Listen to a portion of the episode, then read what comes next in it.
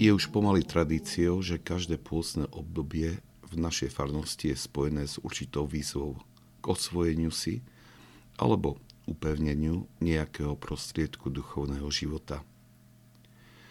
Posledná výzva viedla k osvojeniu si pravidelného duchovného čítania. V praxi to znamenalo zvoliť si dielo niektorého zo svätých učiteľov duchovného života, každé ráno si prečítať krátky odsek a počas dňa uvažovať nad prečítaným textom s postojom poslušného učeníka, ktorý počul povzbudenie učiteľa a snaží sa ho naplniť.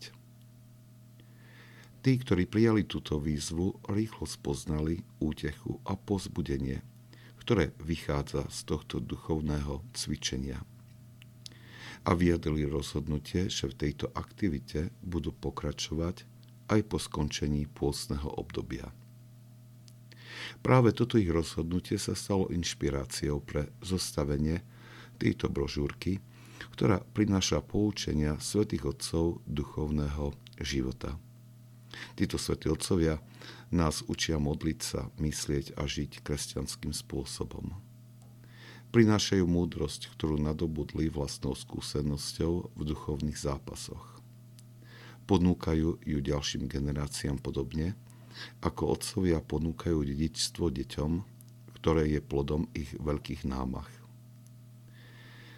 Prijatie ich skúsenosti nám pomáha kráčať istejšie a rýchlejšie po ceste k spáse. Pristúpme k ich poučeniam s pokorou a poslušnosťou učeníkov, ktorí túžia osvojiť si umenie duchovného života od tých, ktorí už dosiahli nebo.